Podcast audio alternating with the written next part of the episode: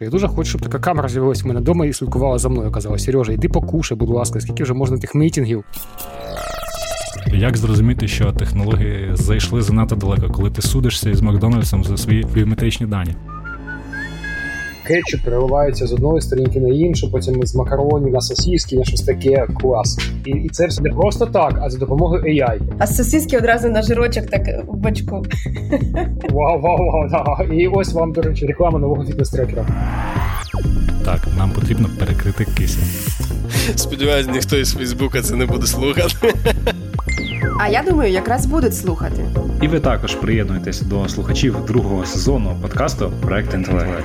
Цей сезон присвячений виключно українським компаніям, що займаються штучним інтелектом, Їхнім злетом та падінням Але переважно з летом. тобто технологіям, бізнесу і стратегіям розвитку. і тому, як вони змінюють світ. Через нейромережі штучного інтелекту проведемо вас ми. Сергій Купрієнко, керівник команди з розробки штучного інтелекту в компанії Squad, Ольга Афанасьєва, PhD з фінансів, керівниця it компанії Елекс Київ. Андрій Бродецький, журналіст, автор блогу технології, медіа та суспільства. Обережно у подкасті зустрічаються українсько-англійський суржик, специфічний гумор, сленг, жаргонізми. Та сліди катарсису, але без глютену. В смислі без глютену.